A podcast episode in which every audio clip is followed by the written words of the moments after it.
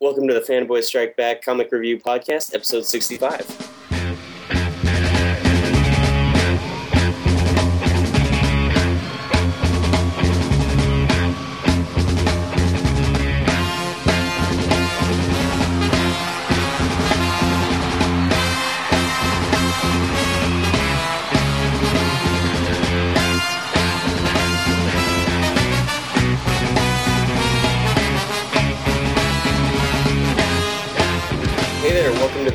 Strike Back Comic Review Podcast, episode 65. I'm Eric, I'm David.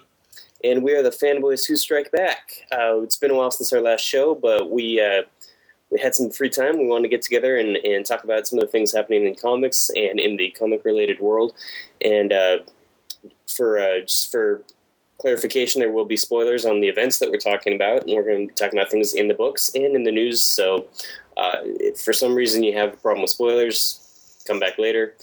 But uh, these events are pretty old, so I think you're going to be okay, and hopefully you like the show. So, uh, with that, uh, I think the first thing we want to talk about are the two big uh, events that have been happening with Marvel and DC right now, because we are fairly mainstream comic readers, but these things you can't avoid them. You just can't avoid them when you're reading comics. So, uh, the first one I want to talk about is uh, Marvel's big event, which just started.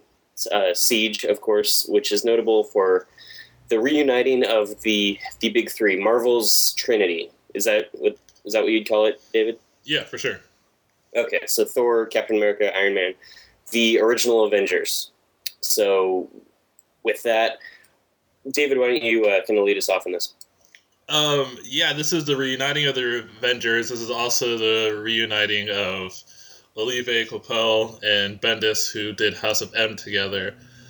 Um, and you know, they we've been seeing a lot of ads for Siege. You know, seven years in the making, and um, Marvel also just announced this week that all of the Avengers books are going to be canceled once Siege ends, and we know that that means that they're not going to be canceled. There's just going to be another set of Avengers books. But upon really thinking about it the last couple days, like this really is going to be the end of like a Marvel era. Like this is seven years ago, Bendis started with Disassembled.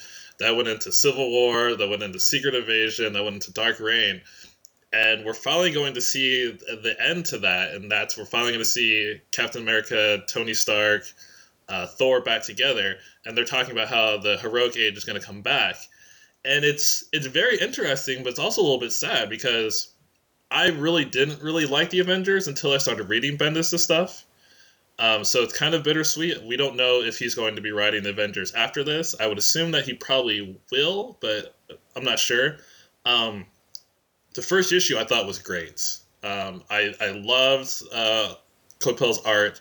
I like the idea that it's going to be the downfall of Norman Osborn, and I, I like how Loki and him use the plan to to use what happened in Civil War to create another incident and just to use that to their advantage. I thought that that was going to be like a little overplayed, but I thought it made sense, and especially with those two to use that to their whim. Um, I thought it seemed very organic. Um, I'm not sure actually how I feel about Steve Rogers coming back. Uh, you know, the the issue ended, the first issue ended with him just standing there, kind of like that. Oh crap! Something's gonna happen. Steve's back. He's watching the TV and he reacts. Basically, he's like, "Okay, let's let's rally the troops." Yeah, and I I I have to say that I wasn't um I wasn't as caught up in that moment as I feel like I should have been or I would have been, and maybe that's just because it wasn't a shock that that was him. I felt like you know, if we didn't know that Captain America Reborn was coming out and all that stuff, if I would have seen that, I would have flipped out. But I guess I'm still, you know, I I still like Bucky. We got the whole uh, who's gonna wear the shield issue, and it, and it seems like Steve was like, you know, Bucky, you need to still do this. So I'm a little wary there.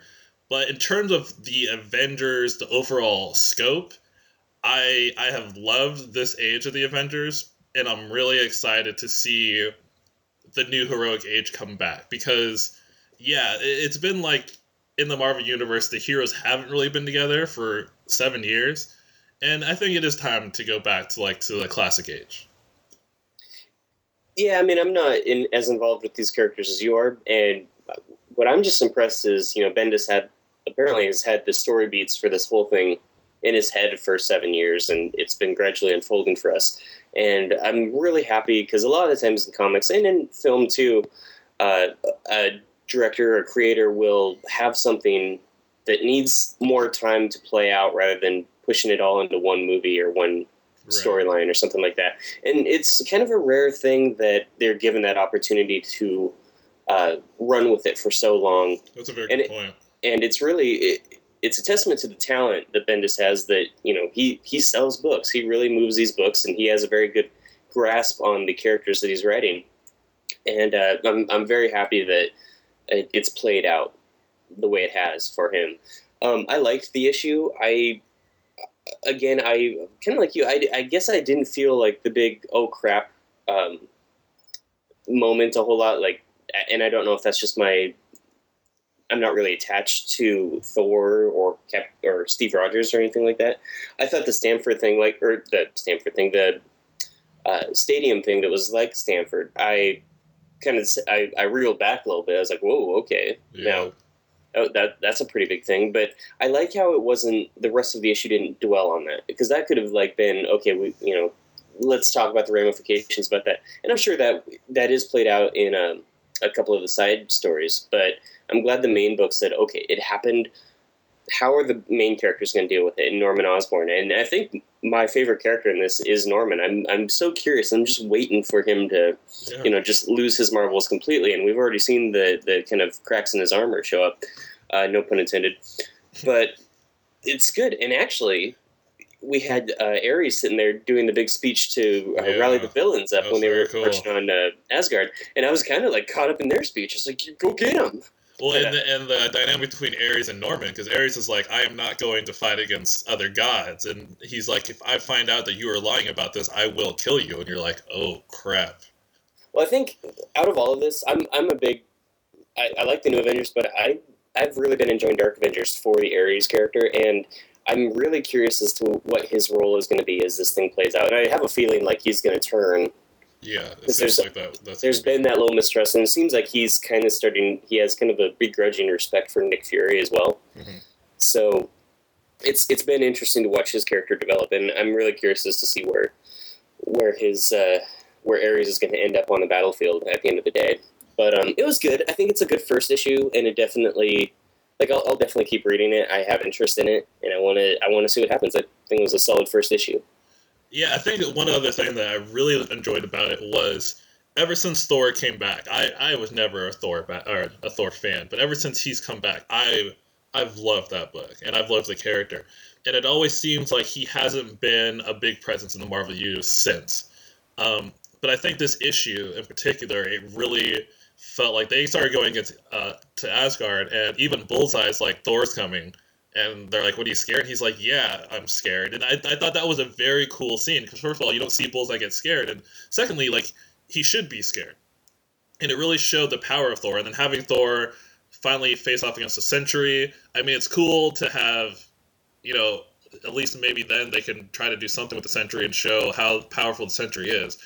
But I really felt in this first issue that like Thor is powerful. Thor is he's you know he's a threat for a reason yeah, I, I, thought this issue did a really good job of like, okay, when when Bullseye gets scared, like that's that's something to raise an eyebrow about. So, so um, okay, so jumping tracks over to the other long term event that uh, is culminating uh, over at DC is Blackest Night, of course. Now, again, uh, with Geoff Johns, this is a story and a testament to Geoff Johns' handiwork at DC and the groundwork he's laid over the past five, six years now, I guess. Yeah. Um, starting with Green Lantern Rebirth and the Sinestro Corps War, and this is the epic finale to everything. And so I've I've seen a, a lot of people say, you know have even been fatigued with this a little bit because there has been a lot more tie-ins than I think there was originally going to be, and it's affecting more books than I think it originally planned. But it's selling books, and so of course, as a business model, you know, it's like yeah, okay, slap that book. And, you know, I think DC did a brilliant thing by putting out those rings because you had to buy certain books that you probably wouldn't buy to get those those plastic rings. And I bought them, you know, everyone bought them. And it was, it's a genius idea. They're making money hand over foot here. But um, the story itself is has been really good, I feel, throughout the throughout the whole event. And I think that it, since it has that weight of these years of watching it develop, and I know a lot of people weren't around for all that. You know, a lot of people are starting Green Lantern now or right, Right. before this event. But for me personally, and I know you too, you know, we've been reading Green Lantern for a long time, and this is the culmination to, you know, a lot of years for us and a lot of money for us. Um, True.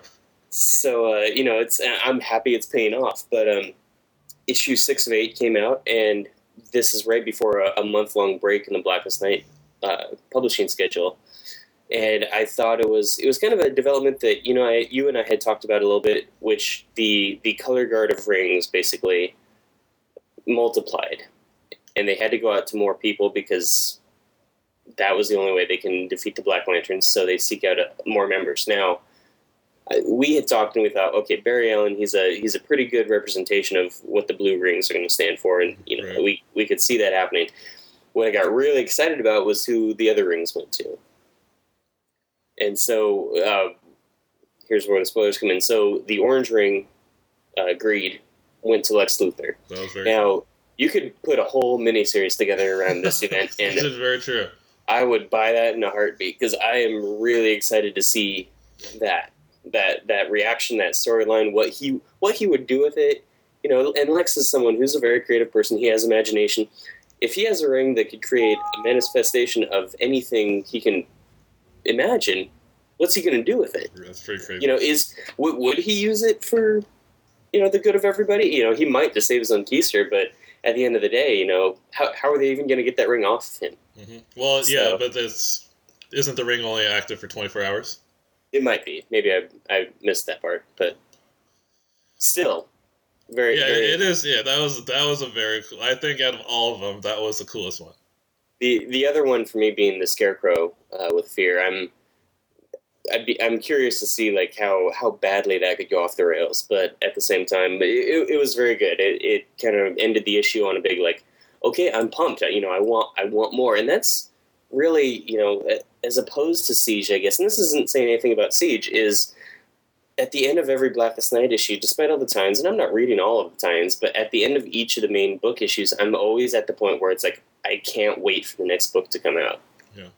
And uh, you know, the series as a whole, I think that's that's testament to how good Geoff Johns has been writing, and and also how good Ivan Reis's artwork has been. Oh you yeah, know, usually in a, artwork's been gorgeous. in a book like this, you know, you could. This is uh, issue six of eight. I, yeah, six of eight, and uh, you know, usually around this time, this is when you start seeing cracks in the artwork, and uh, you know, things start looking a little bit rushed. And I, I for one, haven't been able to tell. I think I think the artwork has looked beautiful, and it's been consistent. And you know, I, I used to think you know Ethan Van Sciver they should Mhm. keep him on the thing just to have a sense of continuity throughout. But man, this guy's just uh, Reis is just you know hitting it out of the park. Yeah, I agree. I think he is the uh, Green Lantern artist. Um, you know, I'm actually a little bit lukewarm on Blackest Night as a whole, which is uh, actually surprising to me. Even um, I think I did. I think I, I was reading too many of the tie-ins um, to start off, and I think that kind of burnt me out on just seeing zombies everywhere. I, I think I got a little It did. yeah, it was a little bit much. Um, I think ultimately, um, I think what you're saying is true in terms of what they're doing is genius, how they're selling the books.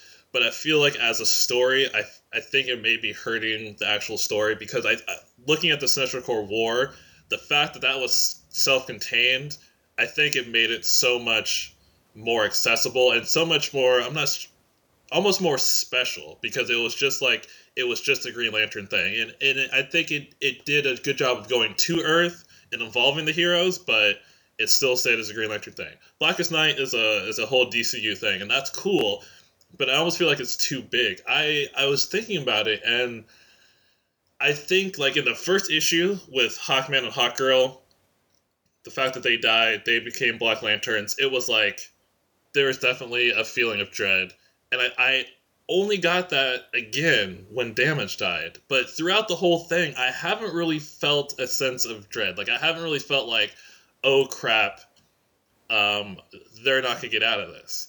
Uh, See, I, I did when Bruce got resurrected, and that was, you know, just in the issue before last. it will see. Well, here's and I guess here is the the turning point for me was I guess the thing that would have made me feel that the most was in Green Lantern Corps when Kyle Rayner died, um, which we kind of talked about. We sh- we were talking about doing a show about that. It never happened. We had a phone conversation about that because you know Kyle's our Green Lantern, and that was a big deal to us.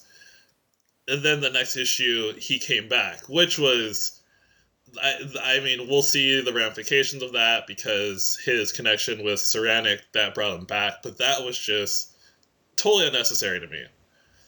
Um, and I think that that was where I kind of like crossed the line and I'm just like, nothing's nothing's gonna happen. I know we got like a John Stewart issue where I thought was like, I, you know, we haven't seen John Stewart in a while, and then we catch up with them, and it doesn't seem like anything's happening. And I don't know. I think like the main book has been really cool, but I think I've ruined it because of like some of the tie-ins, even the Green Lantern Corps. Like I felt like the Green Lantern Corps book was such a vital part of the Sinestro Corps War, and I feel like that is not the case with Blackest Night it definitely feels it's more and I, I think this is how it worked out was the main blackest night book feels to me like what the green lantern main book was in sinestro corps war. Right. The, the main green lantern book feels like now feels lantern like Corps was. was yeah before. And now green lantern corps doesn't have as much of a place that so makes perfect sense. Yeah that's a good point. it feels much more like a tie-in book at this point. And you know it's fine. It's kind of showing me where you know, as far as what the other GLs are doing out in space, you know, it's like why why aren't they dealing with all these Black Lanterns on Earth? Well, they'll get there, I'm sure. But at the same time, I, I kind of felt that same way with the tie-ins. I read the Superman, Batman, and Titans tie-ins, Mhm. and I'm reading Wonder Woman now. But at the same time, you know, there was Doom Patrol and Booster Gold, and there's a, a ton of them.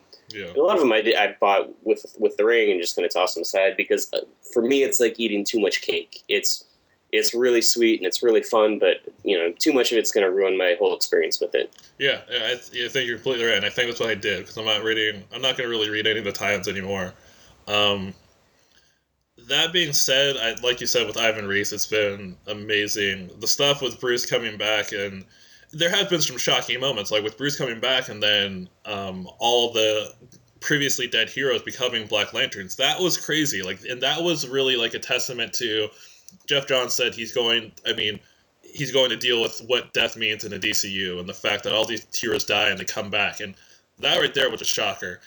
I, I'm, I'm a little worried because we only have two issues left, and it seems like we know nothing about Nekron and nothing about what's going to happen. Um, but I have faith in Geoff Johns. I, I guess I'm just a little bit irked by the whole overall experience, but that doesn't take away the quality of the main books. Right, and I'm really pumped. There was just a announcement recently that uh, it's this storyline is going to be followed up by a bi-weekly series uh, called Brightest Day, Right. and I'm pumped for that. You know, just more Green Lantern goodness, and if it acts in the similar capacity like 52 acted, which isn't so much an event in itself, but it's the repercussions of everything that Mhm. you know a major thing that happened and how everyone kind of tries to get back into their lives and how that big event changed everyone's lives. I I would be more than happy to read that for especially for Blackest Night. You know, in dealing with the the epilogue and the repercussions of it. Yeah, sure.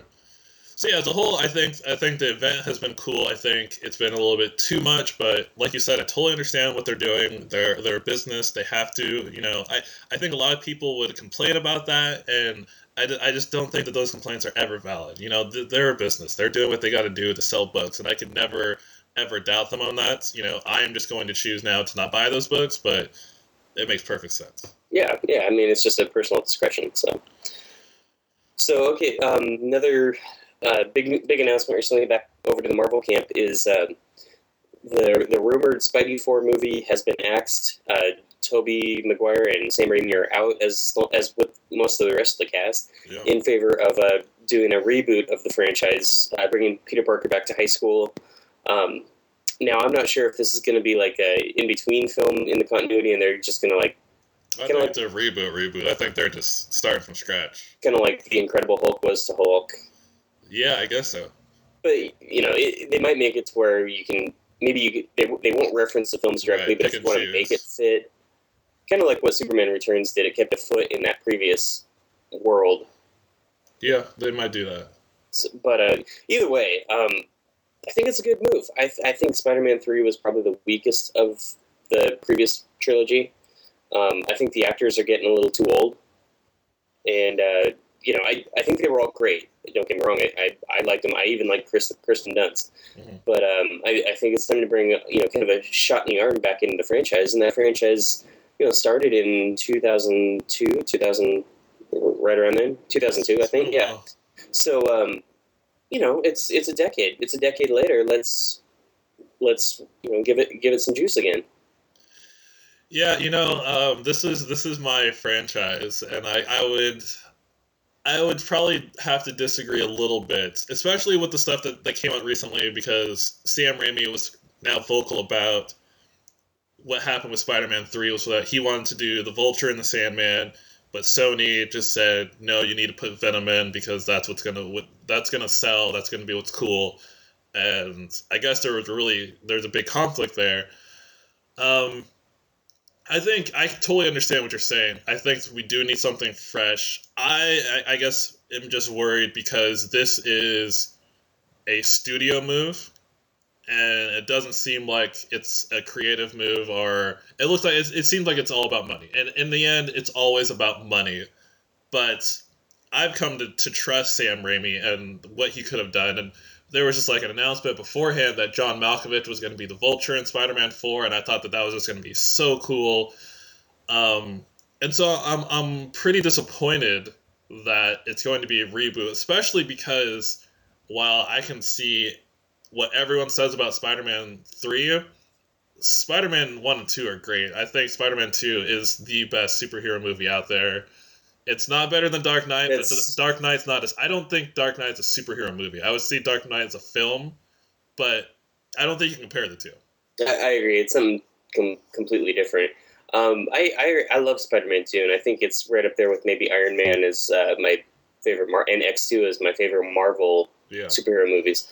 But um, yeah, I, I- I see your point. There's there's definitely a, a lot of ways this could go off the tracks really fast, and I look at it in the way of like Tim Burton going to Joel Schumacher. Don't, don't say, hey, don't say I'm- that. I'm don't not say those gonna happen. things. Not saying you know, but but we've seen that before. We've seen Brett Ratner's come in and It's ruin true. franchises that the I mean, that wasn't too long ago. I mean, X three was how many years ago? no, and they keep making more. So, but at the same time, you know, a director came in, he did a couple films, and he has a vision, and that vision is true to the character. But at the same time, the studio has disagreements. You know, there's a falling out, and then someone comes in. Now, that was a completely different situation where they were under the gun as- far as a time frame went, and they cycled through a number of different directors.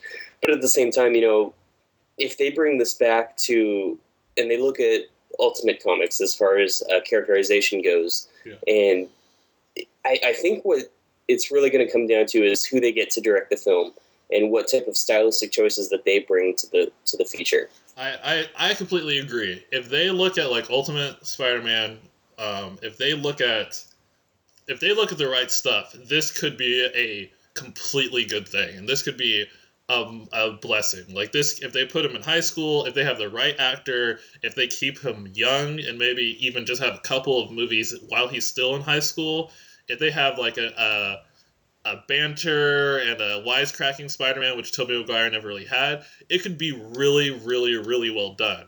I am just not sure if that's what anyone is, t- is thinking about and talking about, and uh, you know that doesn't matter. That's just me speculating. And Well, you gotta- it's Spider-Man, I'm taking it. A, you know, it's I'm a little iffy here. Yeah, and you know Avi Arad's still going to probably be involved with it. I imagine. Yeah, he's The- still he's still an executive producer. I think the unfortunate thing is Marvel can't bring it back under their banner That film company. awesome. Sony Sony still has the rights to Spider Man, and they're not going to get rid of those anytime soon because that's a cash cow for them. Yeah. So you know, it would be nice because I think they could Marvel would treat the character a little bit better. hmm Yeah, for But- sure. I mean, and integrate him into everything. That would have been cool. I think the mo I think the most entertaining thing about all of this is just the fact of it not being Spider-Man or anything. It's just like it being in terms of like Hollywood, just like being like, oh hey, Spider-Man Four is kind of having trouble or problems, but wait, we have these really cool villains. Oh wait, these guys are out. We're rebooting the whole franchise. Just as like a Hollywood film standpoint, I was like, "Dude, I've never seen anything like this. It's been interesting to kind of watch because it was only like a week before they made that announcement that Raimi said in, in public that and and Maguire both said in public it, it's a process. We're working on it. You know I'm excited about where the character is going to go. They were excited you know they they still had passion to work on those projects. And then there was that meeting and apparently you know God I'd love to have been a fly on the wall at that. But um it, it sounds like Raimi just said you know f you and and I'm going to do it my way or you can yeah. you know, can me and uh, go a different way. And they went with option number two.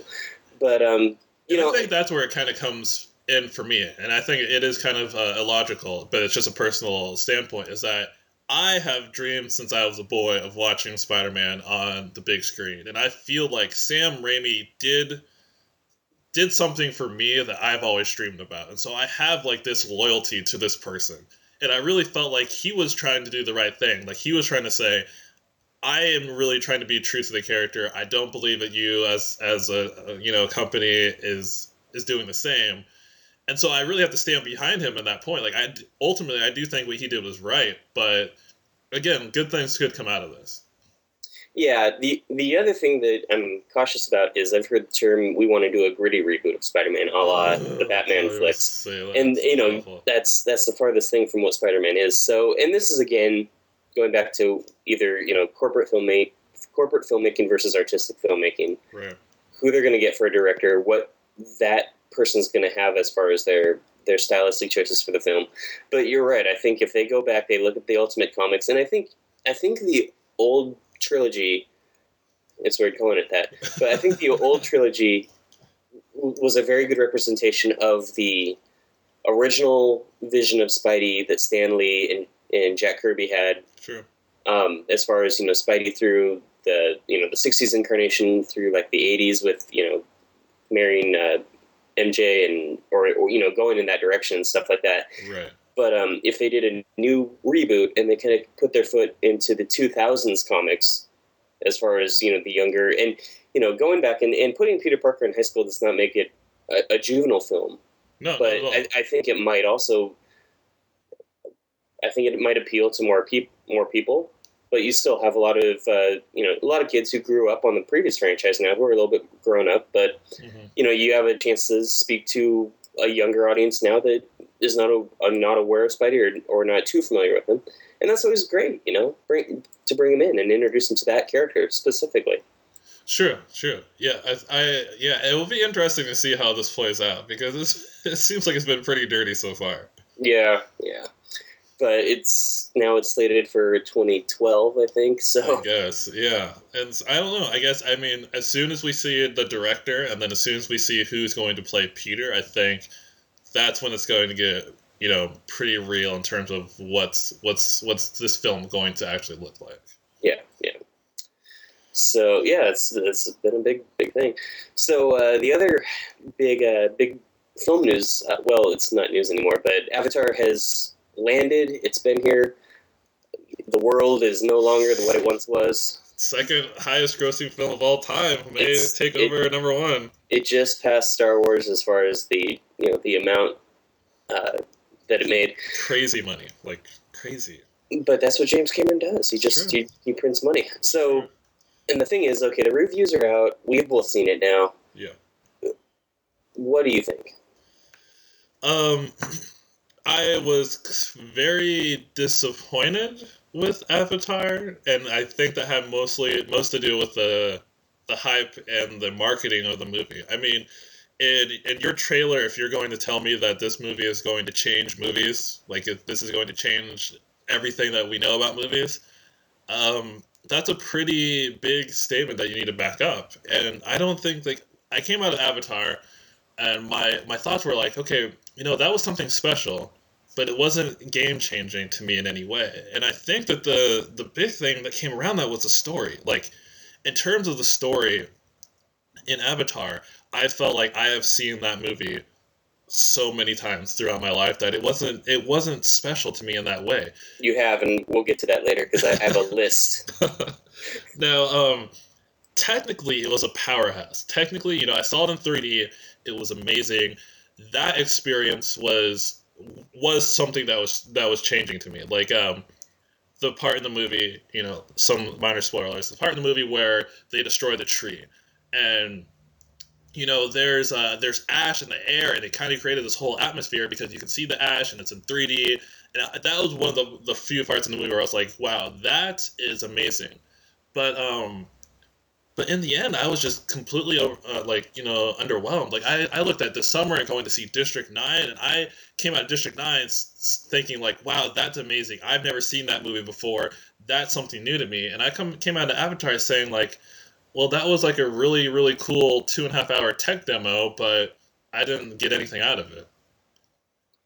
Yeah, I, I, I pretty much agree. I um I didn't go in with high expectations, and I went in after the reviews had come out, and, and people were oohing and awing and just tripping all over themselves to compliment this movie. Yeah. Um, and for me, it, it, it like you said, it's a very good tech demo, and I think if you want to talk about special effects and the next level of special effects, I think this film lived up to that. Yeah, hands down. Um, Amazing. You know what James Cameron did in The Abyss when he took it farther with Terminator 2, yeah. uh, and now taking it farther with Avatar, I think this is where film is going. I think this is where uh, special effects are going. I think the 3D technology was wonderful, mm. um, and that and that's all great. But I have seen this movie before. It's and I kind of laughed as I watched it because it's almost uh, the movie felt very. This is going to sound kind of silly, but it felt like it, oh, it had all these very specific beats to kind of manufacture a feeling inside of me that the story wouldn't do on its own.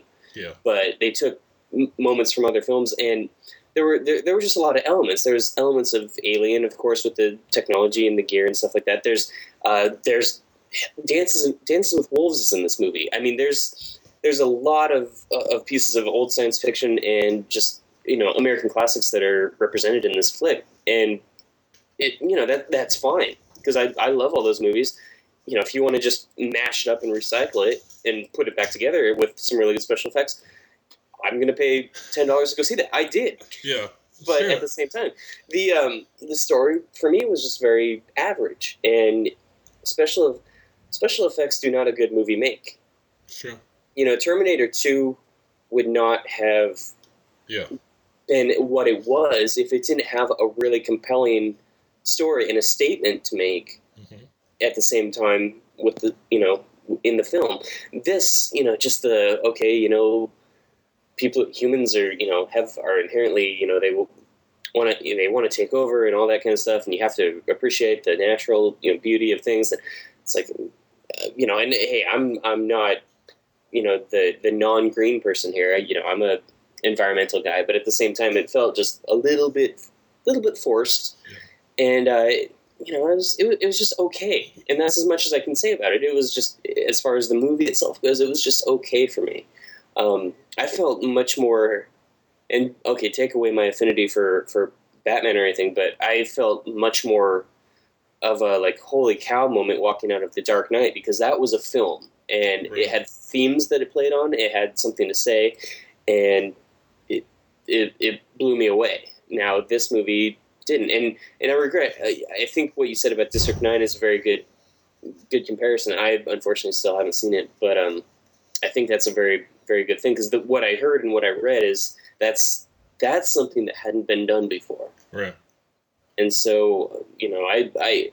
I was just kind of I'm, I'm not overwhelmed I'm not un- underwhelmed it's just it it just was and that was all I really went into it expecting and that's all I really came out of it expecting or you know feeling afterwards yeah, you know, and it's it's so odd because really I could only say that the story was the only thing holding it back, and I can't really say that about a lot of other films. Like I thought the acting in this movie was superb. Like the the main the, the main lead actor was great, and I thought that hands down Zoe Saldana like was amazing in this movie. Like I totally believed her as an alien princess. Like down to and, and it was amazing like uh it, it, it's also like funny because I look at the making of Avatar and I think that is amazing.